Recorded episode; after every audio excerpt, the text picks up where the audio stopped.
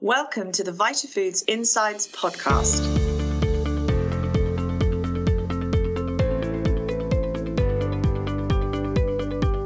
Join us as we explore the latest in science and innovation, helping the global health and nutrition industry connect, develop, and progress.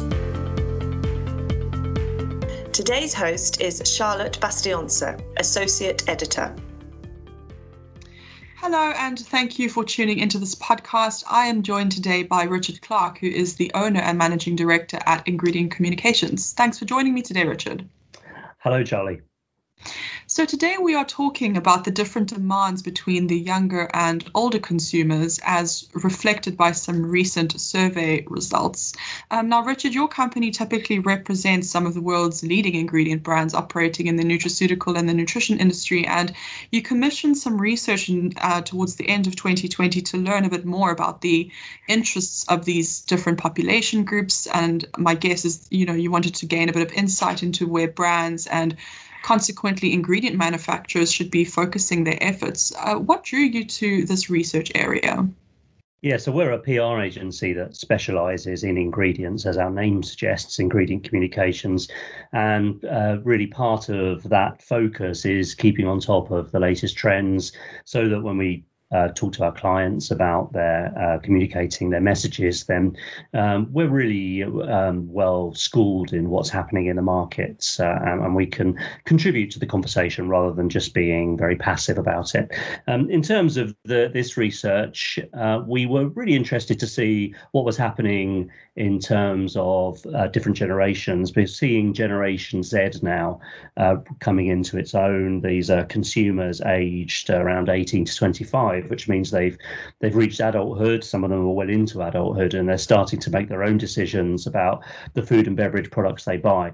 And we wanted to see uh, what that looked like, and also to be able to compare it to the famous boomers uh, to see whether there was a big contrast between how these new uh, this new tribe of younger consumers uh, how they viewed the world compared with these uh, older, more established consumers. And we, we found some pretty uh, interesting things out. Perhaps uh, it wasn't surprising, really, that there were some big differences between the generations, but I think it offers some uh, excellent signposting for brands who want to try to target their offer. That's great, Richard. I think um, there's never been a time where the needs of these different demographic groups have been so different. Um, uh, certainly even interesting to see how the older populations have evolved their needs and desires. So, Richard, looking at the study that you guys conducted, what were the, the key findings of the survey group, and you know what does this reflect of the different consumer group demands now? Well, we weren't sure what we would find exactly, um, but one of the most uh, stark contrasts was in terms of what you might call ethical consumption. Um, we found that, um, for example, uh, around a third of the Generation Z respondents considered it very important that a product was made in a sustainable way, um, which was almost double the number of respondents aged 65 and over who said the same thing. It was uh, it was 18%. Um, so we're seeing a, a, big difference there in terms of how important younger consumers view sustainability to be. Um, we saw a similar contrast. Um, in fact, I think even uh, even bigger, really, in terms of vegan and vegetarianism. Uh, so, for example, 38% of 18 to 24 year olds said they found vegetarian claims on products to be very appealing and 33% felt the same way about vegan claims. But only 6% of respondents aged 65 or over said they found vegetarian claims very appealing, and only 3% said the same about vegan claims. So, an even bigger difference there between their outlooks. It's certainly an evolution, and I think we are seeing very consistent data and um, survey responses worldwide when it comes to how younger generations are approaching the issues of, I think, personal health and uh, obviously concern for the future environment and all of the issues that we are facing with climate change. So I don't think it's surprising that they are finding themselves very drawn to products that are clean and vegan. Um, why do you think younger generations are more inclined towards plant based and vegan, whereas older groups are still not? I think that uh, ethical issues always shift between the generations. I mean, in my lifetime, I've seen um, smoking in in public places and restaurants and in pubs go from uh, being completely acceptable uh, to being completely unacceptable, even illegal. Uh, this is in in the UK and and in other countries too. We've also seen big shifts in attitudes uh, towards issues such as racism and sexism, and they you know they haven't gone away, but people are much much more aware of them now, and uh, rightly they are um, frowned upon by by right-minded people, and in particular the young, who uh, you know are very very conscious of, uh, of of these issues, and we're seeing the same thing now, I believe, in terms of consumption, so of food and beverage products. So the veganism and vegetarianism really speaks to that uh, because there are now big concerns about animal welfare, about intensive farming, uh, and about what that means for the planet, uh, but also what that means for health uh, and our, our own well-being. So it doesn't surprise me that we're seeing uh, big shifts between generations, and I think one of those big shifts is around veganism and vegetarianism. And and another element of this is that it's pretty cool actually to be a vegan. Now, when again, when I was younger, when I was a teenager, vegans were seen as, let's be frank, they were seen as weirdos. Uh, you, you, know, they were typically the sort of people that lived on the fringes of society. Um, they were mm. not was not the norm. But nowadays, um, to be vegan is completely normal. Many leading athletes. Uh, actors um, and other um, you know high achievers, elite elite performers are are vegans or, or vegetarians, and mm you know, clearly there's been a major shift now, so that uh, yes, it's it's mainstream. It's not just mainstream now. It's it's something that's uh, that's um, really quite cool. Another element is that it's much much easier to be a vegan or a vegetarian nowadays. Of course, it's it's a bit chicken and egg, which came first, the uh, the desire to change or, or the demand. But in, whatever whatever the truth there is, um, you go into a supermarket now and there are so many vegetarian and plant-based options that you, you can quite easily eat uh, vegan or vegetarian 100% of the time. I know that because I'm a mm. vegetarian myself, and uh, I since I gave up meat around three years ago, I've literally never looked back. Um, but I remember what it was like when you were, uh, if you know, I knew vegetarians when I was a teenager um, in the in the 80s and, and the 90s, and uh, it was really difficult for them to be vegetarian. You know, it was hard to mm. find good products. Um, that's completely changed. So it's much easier, uh, it's cooler, and uh, younger people are much more conscious of the impact of uh, the food and beverage supply chain on the planet and our lives. Yeah, I think I think they're absolutely aware of that, and as well as the the health benefit for sure. Um, even just minimizing meat intake, I think uh, people d- definitely do see the difference in that. And I, as you highlighted, uh, the the amount of options people have now makes it a very doable lifestyle change.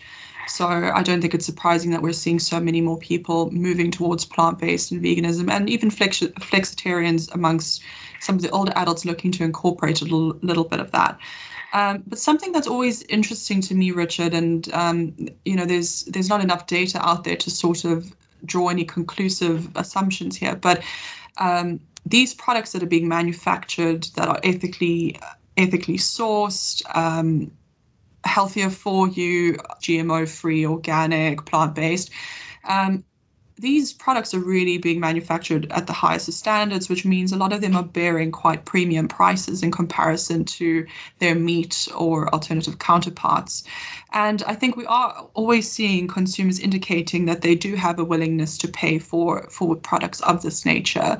Um, and there isn't enough data out there right now. But my curiosity is always, you know, will we see um, consumers actually committing to those purchases when it does come down to price discrepancies? What, what are your thoughts there?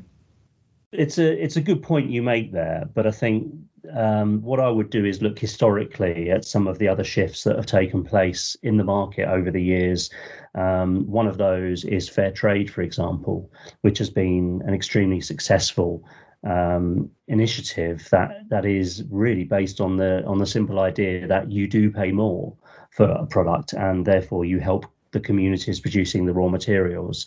That's been so successful. We've seen some major brands even launch their own fair trade schemes. Um, and I think if we look in the eggs category, um, nowadays, if you go into a supermarket in the UK, it's pretty difficult to find um, eggs from caged hens.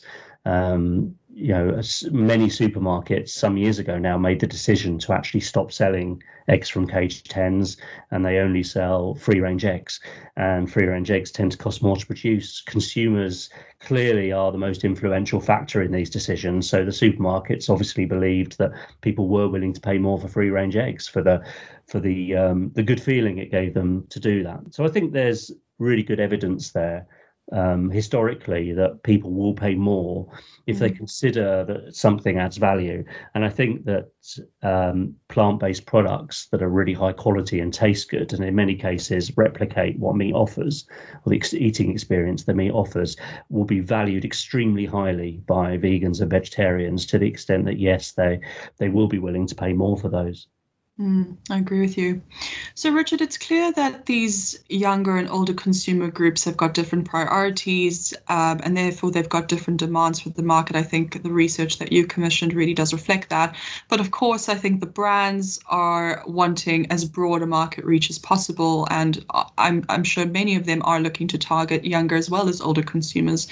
What do the survey takeaways mean for brands and manufacturers and where in terms of where people should be focusing their future efforts if they are looking to have as deep market penetration as possible?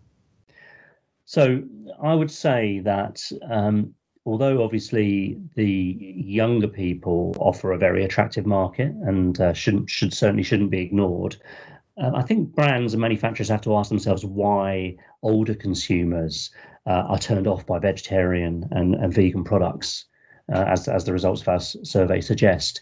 Now, um, clearly, this is not particularly scientific, what I'm about to say, but uh, it is certainly true that many of these uh, plant-based products, which are which are fantastic, and I eat lots of them, uh, tend to be quite um, trendy uh, and mm. cool and very very much appeal to to a younger consumer. Not not that i'm classing myself as a younger consumer but, but you get my point. And it's possible that some of the older consumers um, you know those perhaps age 65 or over feel somewhat alienated by that style of product or they find it a bit brash or maybe they find it confusing. So perhaps plant-based brands need to have a look at how they market products and think about whether they could produce products and packaging uh, and positionings that will appear appeal more to older consumers. So it could well be that they are actually quite receptive to um, these kinds of products, but they just they're turned off by the products that are on offer in the market at the moment.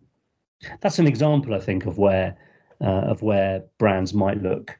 Uh, that I think the other thing to just more generally uh, across ranges, it's uh, you know I think that consumers are becoming uh, more distinct in the way they think, or perhaps it's just that we understand better uh, mm. how fragmented they are. You know, perhaps they, perhaps consumers were always fragmented in terms of their worldviews, but we just didn't realise how fragmented they were. And I think that any manufacturer who wants to try to appeal to uh, as many consumers as possible should consider whether they will need to tailor their offerings so that they have different products for for different age groups. Now, um, I appreciate that's easier to say than it is to do, but I think it's certainly when when the data is telling you that a large number of consumers don't like a certain type of product or they don't find it appealing, then um, it may not be the consumers that are the problem. It, it could be that the products that they that would draw them into that market mm. problem, although they're not there in, in effect.